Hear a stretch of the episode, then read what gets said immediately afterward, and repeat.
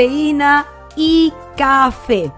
El consumo de cafeína está siendo cada vez más frecuente en nuestros adolescentes y las investigaciones nos revelan un impacto altamente negativo en los tiempos para dormir. Sin embargo, papá, mamá, ¿sabes tú cómo este compuesto puede impactar en el comportamiento de tu hijo y en los síntomas si es que nuestro hijo está diagnosticado con TDAH? Pues en este episodio, en el episodio 150, hablaremos sobre la cafeína, respondiendo todas tus preguntas e inquietudes como ¿por qué mi hijo TDAH es más propenso a ser adicto a la cafeína? ¿Será este compuesto realmente un factor de riesgo para los TDAH? ¿O Carla estás exagerando? ¿O tendrá algún beneficio? ¿Habrá algo más allá en el solo hecho de que no puede dormir? Pues ahora que ya conoces nuestro tema, participa con nosotros. Cuéntanos tu historia porque acompañaremos tu chat y tus consultas y tus mensajes con una deliciosa tacita de café. Papá, mamá, vamos, que yo te escucho. Bienvenidos, hola, hola papá, mamás, nuestros maravillosos seguidores, bienvenidos a Yo Te Escucho el podcast familiar de psicología, educación y coaching para empoderar a todos los padres y docentes que desean aprender más sobre la vida de sus hijos y sobre el TDAH, escuchando las experiencias vividas que van más allá de la teoría. Cada semana salimos en vivo con un episodio, todos los sábados a las 5 de la tarde por Facebook Live y también por YouTube Live. Contaremos con invitados consagrados que desde su experiencia compartirán secretos y consejos para todos ustedes. Todo esto y más y mucho más en Yo Te Escucho, tu podcast hecho con cerebro. Muy buenos días, muy buenas tardes, muy buenas noches desde los maravillosos países donde nos estés viendo, pues porque desde aquí, desde Lima, Perú, si estás aquí por primera vez, te saluda Carla Bocanegra, neuroeducadora, tu coach TDAH con superpoderes, agradeciendo tu total fidelidad y sintonía cada sábado e invitándote a que nos escribas y compartas los temas que te gustaría resolver conmigo y con mis invitados, tanto por aquí en Facebook como también por YouTube y como siempre agradeciendo de corazón el estar altamente acompañada de maravillosos países como Perú, México, Uruguay, Ecuador, Venezuela, Chile, Estados Unidos, Argentina, Colombia, Nueva Zelanda, Noruega, Canadá. Realmente a todos gracias, muchísimas gracias por sintonizarnos, porque cuando estás tú, todo conecta bien. Papá, Mamá, ya estamos a mediados de año y nuestro auspiciador quiere darte un mensaje importante y especial porque desde aquí Time for Learning continúa comprometido con sus familias, compartiendo desde todas sus redes sociales consejos, sugerencias y tips para toda su comunidad. Nuestra experiencia desde la neurociencia se pone a tu servicio para acompañarte en el desarrollo de las habilidades de tu hijo TDAH pues comunícate con ellos por WhatsApp al 938-484-149 y recibe los servicios de neurología, psicología clínica, coaching académico, terapia contextual y nutrición. Time for Learning, enseñando y motivando con el ejemplo. Papá, mamá, Qué maravilloso estar contigo el día de hoy. Una semana más que interesante porque estamos celebrando esta semanita, el día de ayer, que ha sido el Día del Café Peruano, el Día Nacional de Café. Y nosotros por aquí pues siempre te acompañamos con una deliciosa tacita de café, que viene a ser nuestra frase siempre de la semana en el podcast. Pero te diré, que cuando yo converso con mis alumnos, cuando yo converso con ellos en la escuela o converso aquí cuando están de tutoriados en el refuerzo académico aquí en mi consultorio, pues muchas veces ellos me comentan que el consumo de café que ellos están teniendo, pues... Mm, siempre es un pedido que se puede dar desde casa y sobre todo que este consumo puede darse más de una vez al día. Entonces yo me pregunto, ¿sabes tú, papá, mamá, cuántas tacitas de café puede tomar tu hijo adolescente en un día? Voy a compartir contigo algunas estadísticas importantes que se han publicado entre el año 2019 y 2022. ¿Sabías tú que el 83.2% de los adolescentes beben cafeína con regularidad? ¿Y sabías tú, papá, mamá, que el 33% de los adolescentes consumen cafeína todos los días?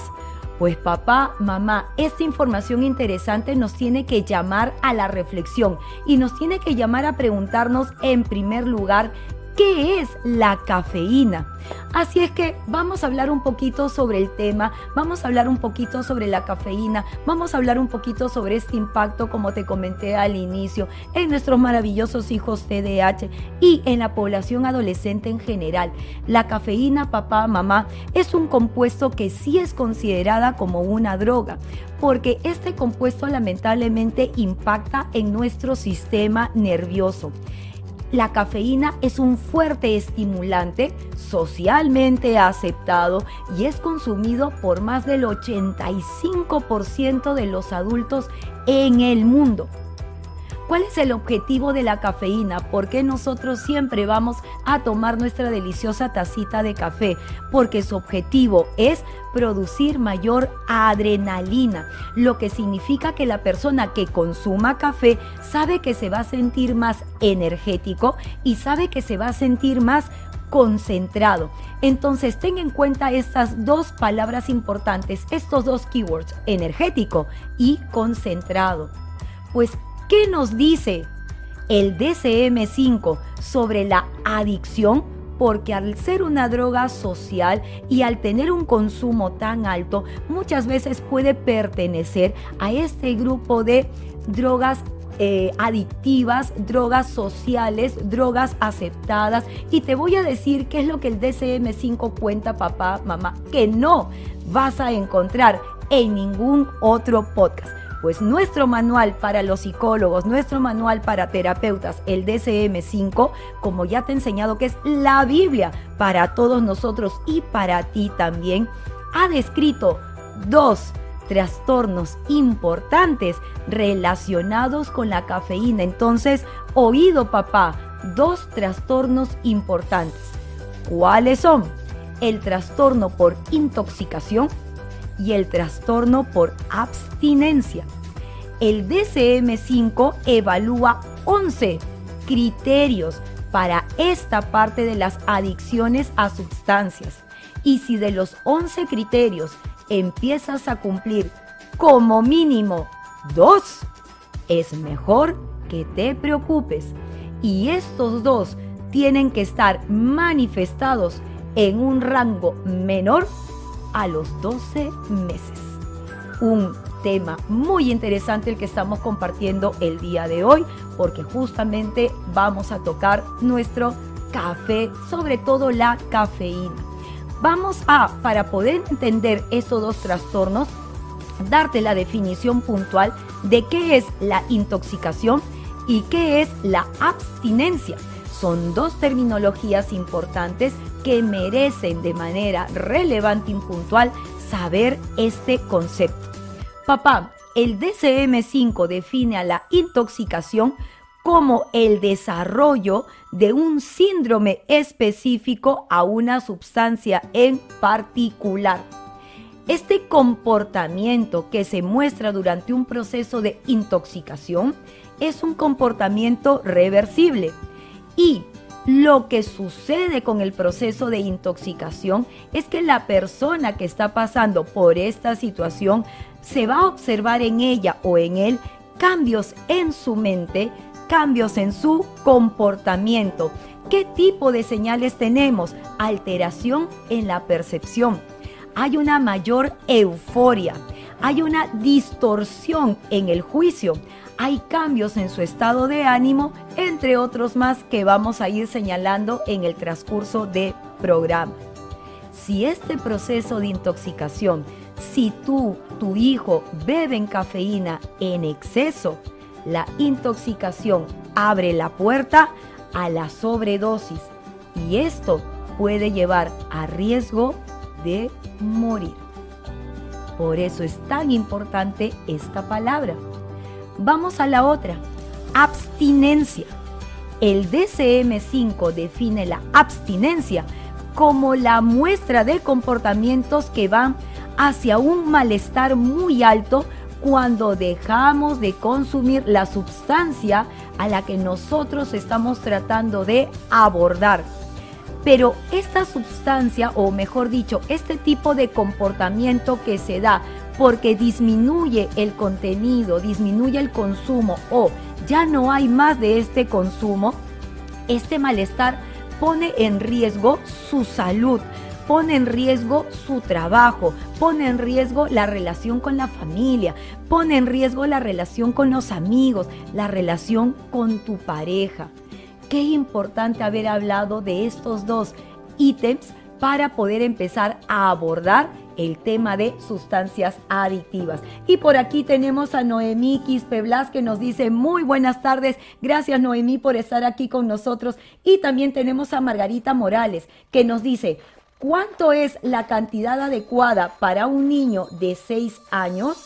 No toma aún, pero ya había escuchado que el café los ayuda a concentrarse y estoy pensando en darle. Margarita, tus dos preguntas, tanto en la inquietud de la cantidad y en el saber si realmente se le puede dar o no a nuestros hijos, sea o no TDAH, lo vamos a ir resolviendo en el programa. Así es que son dos preguntas que también nos dejaron a través de las redes sociales y vamos junto a Margaritas a resolverlo. Por eso es que yo te digo que si este podcast va a empezar a ayudar a otras personas en su contenido, compártelo, porque también nos encontramos en el audio player de Spotify, de Anchor, de Google Podcast y de Apple Podcast. Danos sus estrellitas, así como también en YouTube, pues dale like y activa la campanita para saber que ya estamos ahí.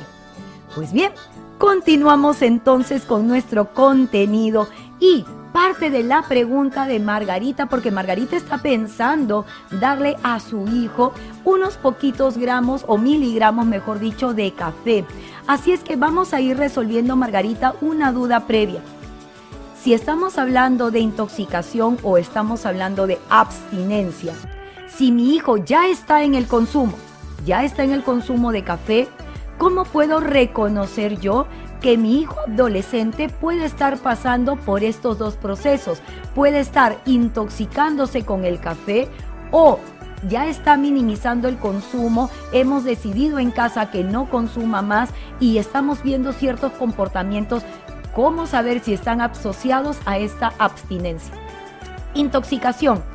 Los síntomas más comunes son inquietud, movimientos constantes, movimientos sin parar, la diuresis, estas ganas constantes de querer ir al baño, taquicardias y comportamientos desadaptativos, tanto a nivel social como a nivel personal como a nivel laboral.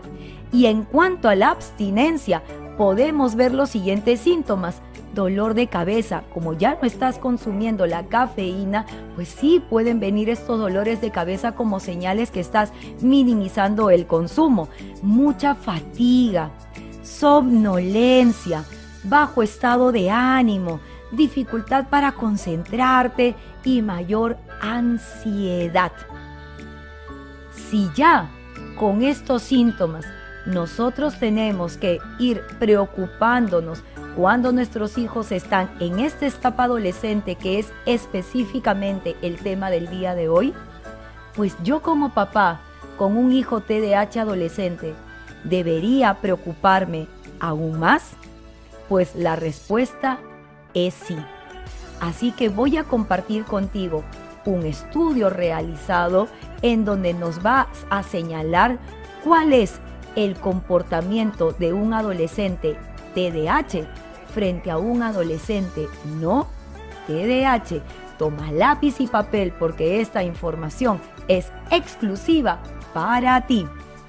Si hablamos, papá, mamá, en primer punto, sobre los tres momentos característicos del día, en la mañana, en la tarde y en la noche, te diré que los adolescentes con TDAH tienen la tendencia de consumir café todos los días, pero a diferencia de un chico regular, sin nuestro diagnóstico, nuestros TDAH tienden a consumir más café por la tarde y por la noche.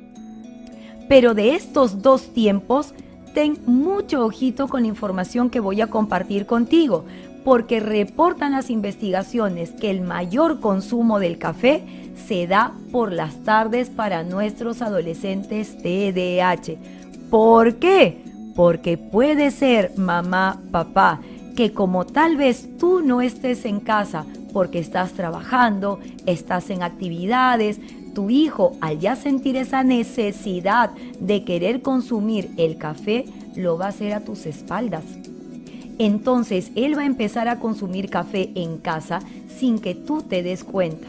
Y por eso es que las investigaciones revelan que posiblemente esta sea una de las razones súper sencillas y comunes de por qué los adolescentes TDAH consumen más café en las tardes.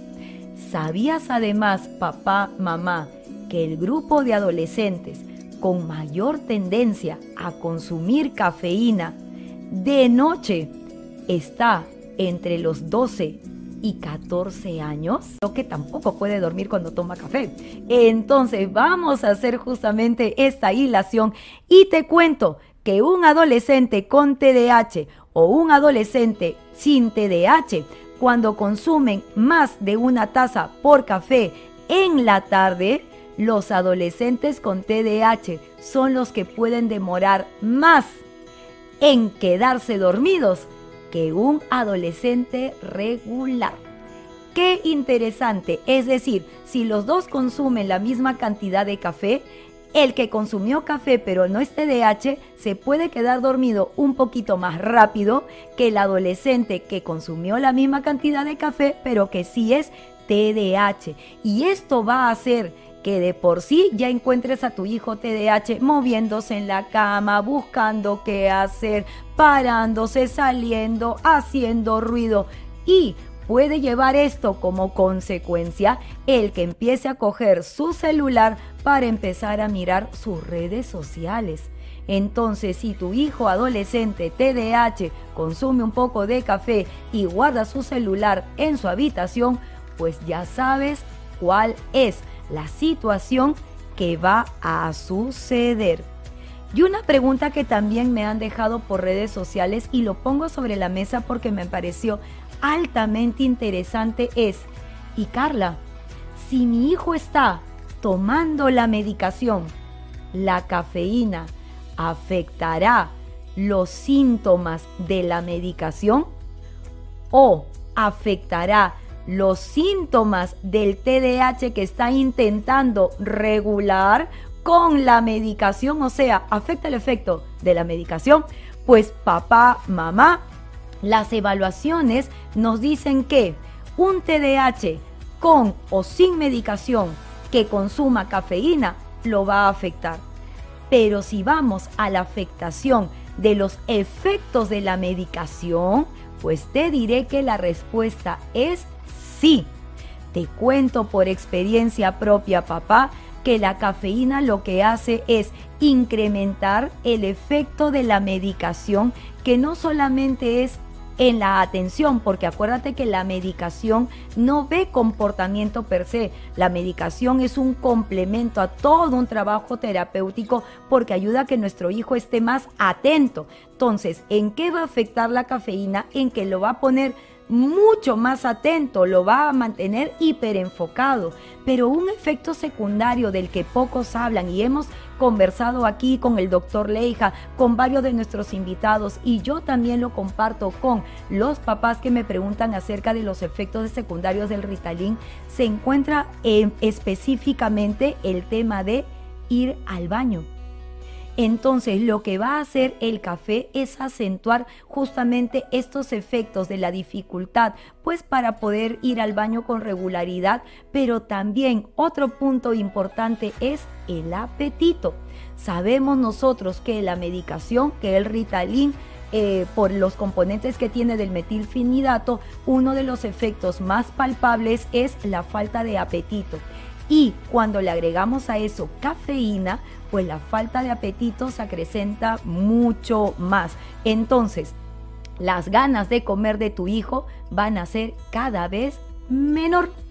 Por eso es importante, como dice Margarita, ir viendo si realmente me conviene o no darle el café a un adolescente TDAH. ¿Cuáles serían las razones que tu hijo te da para tomar su tacita de café. ¿Cuáles son las razones que mis, mis adolescentes me dan aquí en el consultorio? ¿Cuáles son las, las razones que se recopilan en las investigaciones que se da acerca de TDAH y se da acerca de cafeína? Yo te diré que en el 2017 la Asociación Nacional del Café informó que el 33% de los jóvenes entre 13 y 18 años dijeron que por estar frente a la computadora, esto hacía que ellos se sintieran desgastados. Y este desgaste hacía que ellos se pararan a prepararse su tacita de café. Entonces, los adolescentes relacionan más tiempo a la computadora, mayor tendencia a tomar mi taza de café. Pero si hablamos específicamente de un adolescente TDAH y quiere consumir por las tardes cafeína, hay una razón fundamental, porque él de manera inconsciente está tratando de darse cuenta que el efecto de la medicación ya pasó, que el efecto de la medicación está siendo cada vez menor y para poder continuar estudiando, para poder continuar trabajando, para poder continuar haciendo las tareas, pues entonces necesita prepararse su tacita de café. Entonces el efecto de la medicación no está siendo suficiente para esos tiempos en las tardes para poder lograr las actividades académicas y las responsabilidades académicas que conllevan sus estudios. Por eso hablamos con el doctor Leija acerca de un podcast que vas a encontrar en nuestro muro de Facebook que el TDAH no es solo en las mañanas, el TDAH es un trastorno 24/7 y por eso es muy importante trabajar en este punto fundamental. ¿Qué otras razones, Carla, me puede dar mi hijo? Necesito estar preparada, preparado para poder escuchar lo que viene. Otras razones que nos dan pueden ser porque no me quiero quedar dormido y tengo que terminar la tarea porque no me quiero quedar dormido y tengo que terminar de estudiar. Porque quiero seguir jugando con más ánimo mis videojuegos en la tardecita que tengo permiso tuyo, estoy muy cansado y pues necesito el cafecito para tener esa energía importante. Entonces, papá, mamá, muy interesante este proceso, muy interesante este punto, muy interesante este trabajo justamente que se hace acerca del café. Dulvia Pérez nos saluda, muy buenas tardes, muy buenas tardes, ¿cómo están? Sigue dejándome tus preguntas, déjame tus comentarios porque gracias a esa anticipación que tú nos das, nos vamos a nuestra mini sección dentro del podcast de preguntas y respuestas. Y esto me permite, papá, mamá, darte un alcance significativo, que es que a partir de este mes vamos a estar tú y yo juntos a fin de mes, cada fin de mes por Instagram. Vamos a tener 30 minutitos de preguntas y respuestas específicas basadas en aquellas preguntas que tú me hayas mandado días antes para yo poder prepararlos. Y cada fin de mes vamos a lograr juntos este objetivo. Pronto se pondrá también de manera exclusiva para nuestra comunidad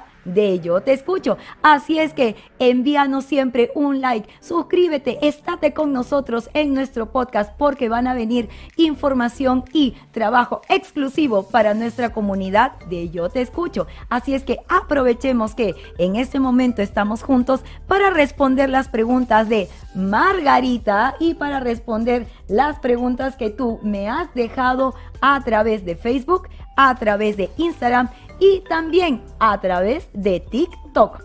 Margarita nos preguntó, ¿cuánto es la cantidad adecuada para un niño de 6 años?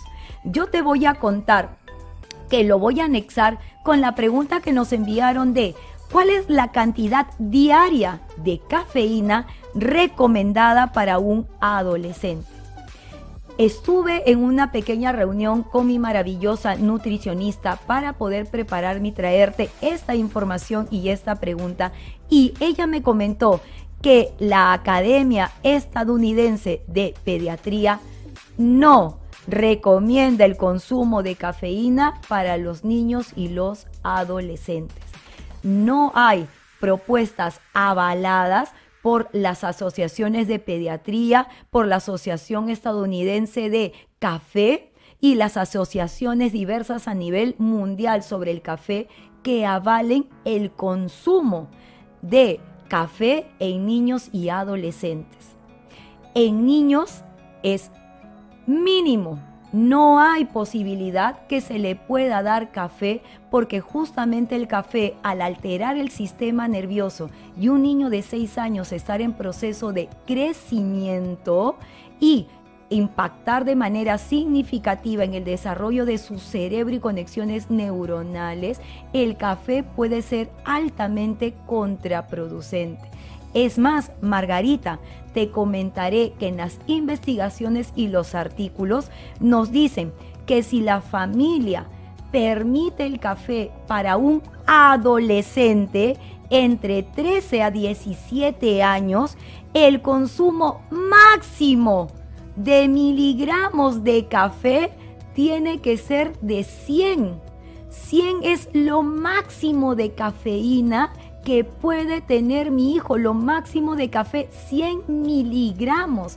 Entonces, para un niño de 6 es realmente contraproducente. En unos minutos más vamos a hablar acerca de los beneficios que puede dar el café con respecto a los temas que has comentado, pero para un niño de 6 años no es viable el consumo de café. Es más, vamos con la siguiente pregunta que nos dice, ¿Qué cantidad de cafeína puede ser considerada como una intoxicación? Yo puedo estar consumiendo, Carla, ¿cuántas tazas de café al día? ¿Dos tazas? ¿Tres tazas? ¿Cuatro tazas? ¿Qué cantidad sería considerado una intoxicación?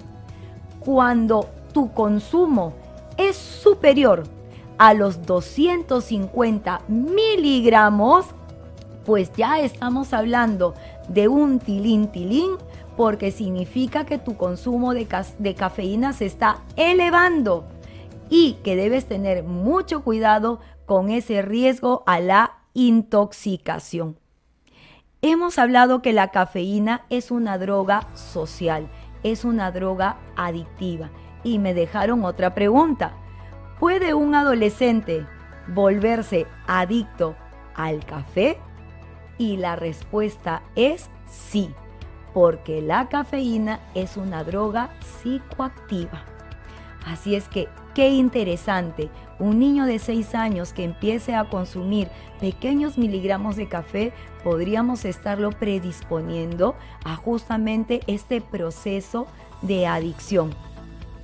Y otra pregunta también que me dejaron en las redes sociales porque debemos de estar también mirando que estamos hablando de adolescencia, de una etapa aún en desarrollo, de una etapa en donde también tenemos procesos de calcificación. Sabemos ya que el café también tiene un efecto contraproducente en la toma de calcio, en el endurecimiento de los huesos. Y entonces nos pregunta esta mamá, si mi hijo adolescente toma café, ¿dejará de crecer? Muy interesante. Y la respuesta es que no. El café no impide el crecimiento y este es considerado uno de los grandes mitos con los que los nutricionistas luchan. Es muy interesante cuando yo a veces voy a las tiendas, me voy a los centros comerciales o después de de almuerzo, puedo pedirme una rica tacita de café y a veces paso por eh, sitios escuchando a los papás que le dicen a sus hijos, hijito, escúchame, ya no te voy a dar más café porque si tomas una taza más no vas a crecer. Yo sé que ahora que sabes que es un mito, pues muchos papás lo utilizan como una frase para responder de cierta manera a sus hijos a que no consuman más porque no hay un argumento sólido. Pero si tú lo escuchas una vez más, pues em, ten la seguridad de que este es un mito. El hecho que consuma café no tiene nada que ver con el crecimiento, pero quien sí tiene que ver con el crecimiento y el café puede estar de manera involuntaria en el proceso, el hecho de no dormir porque durante la adolescencia y la niñez tiene que estar activa la glándula pituitaria y la glándula pituitaria se activa durante la noche. Si tu hijo no duerme, si tu hijo no descansa, si tu hijo no tiene las 8 horas de sueño que son lo recomendado por los pediatras, por los pediatras y por los médicos, entonces esta pituitaria no va a tener el efecto esperado para el crecimiento de tu hijo. Y si mi hijo está tomando café, entonces el efecto que va a tener no va a ser hacia el crecimiento, sino hacia el no poder dormir. Y si no puede dormir, pues la glándula pituitaria no se va a activar. Entonces, papá, mamá, vamos con la, con la pregunta de Margarita, que también es la pregunta del millón. Si nosotros estamos hablando en parte del inicio del podcast que dos objetivos importantes y te pedí que por favor que los tuvieras en la mente es justamente estar mucho más alerta, tener más energía y estar más concentrado y enfocado, pues ¿por qué la cafeína de cierta manera no se incluye en el tratamiento multimodal. Si realmente ayuda, porque como dice Margarita, yo lo que quiero es darle a mi hijo para que esté más concentrado, porque los efectos secundarios que se dan debido a la cafeína no son los mejores para la eficiencia de tu hijo un hijo con TDAH o un hijo en proceso de crecimiento tiene que ir desarrollando otras habilidades.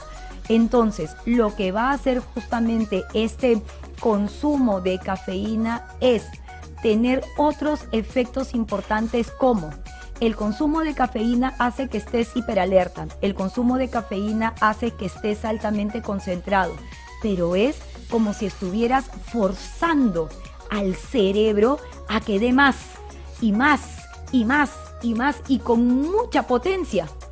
Cuando el efecto de la cafeína se va, te quedas agotado, te quedas sin energía, te quedas cansado. Es como cuando vas al gimnasio y das el 500%. ¿Cómo sales? Sales muerto, sales totalmente cansado. Es lo mismo con la cafeína. El efecto que tiene justamente de ser utilizado y cuando ya este efecto nuevamente se va, entonces este agotamiento, este cansancio se va a presentar. El otro efecto que está relacionado con los TDAH es la impulsividad. Sí trabaja en atención y concentración, pero lo tiene más impulsivo, lo tiene más hiperactivo porque afecta directamente el sistema nervioso. Entonces, yo quiero que esté concentrado, pero también quiero que esté tranquilo mientras se concentra. Entonces, debido a este choque de efectos, es que la cafeína no es parte del tratamiento para los TDAH. Y como te comenté, el principal punto con relación al no dormir es que si el cerebro no descansa, va a afectar significativamente su proceso de aprendizaje.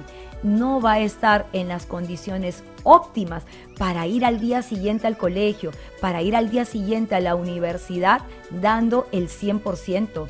Va a ir dando el 20, dando el 25, dando el 30% y a lo mucho.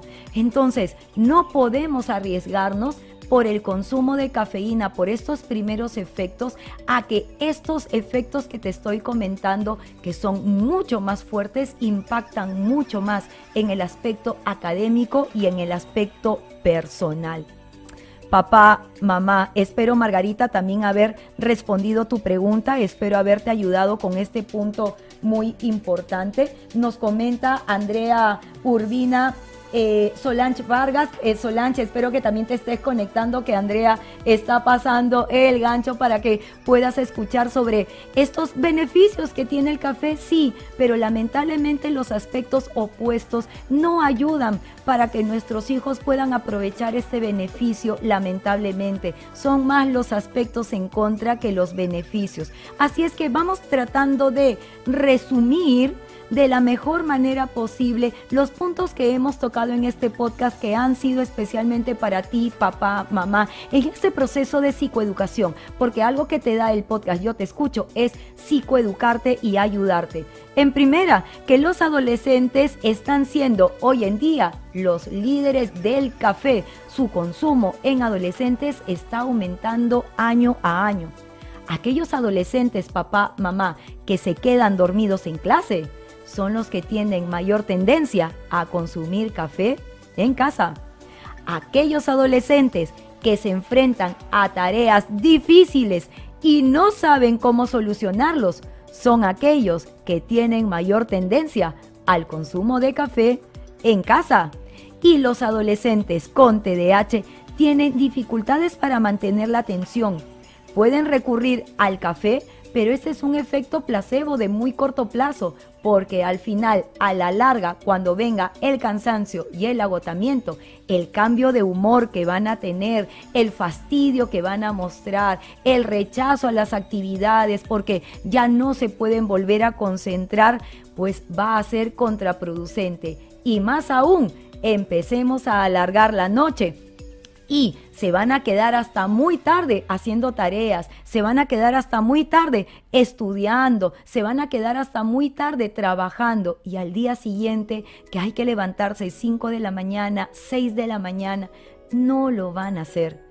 Entonces, los efectos de la cafeína, si los ponemos en una balanza, al final no son tan beneficiosos por la efectividad de poder insertarse a un buen trabajo académico y personal. Por eso, papá, mamá, espero que el podcast te haya gustado el día de hoy para poder dar esta mirada e importancia acerca de la cafeína en los TDAH. Así es que si deseas enterarte cada vez más cómo funciona justamente la vida de nosotros los TDAH y cómo la cafeína, por ejemplo, puede impactar en las funciones ejecutivas, pues continúa con nosotros cada sábado a las 5 de la tarde para psicoeducarte. Yo soy Carla Bocanegra, neuroeducadora. Te dejo, papá, mamá y a todos nuestros oyentes el día de hoy. Un abrazo inteligente, saludando a Margarita, a Andrea, a Dulvia, a Norma y a todos los que nos han dejado sus maravillosas preguntas. Un buen fin de semana. No consuman tanto café, un poquito nada más.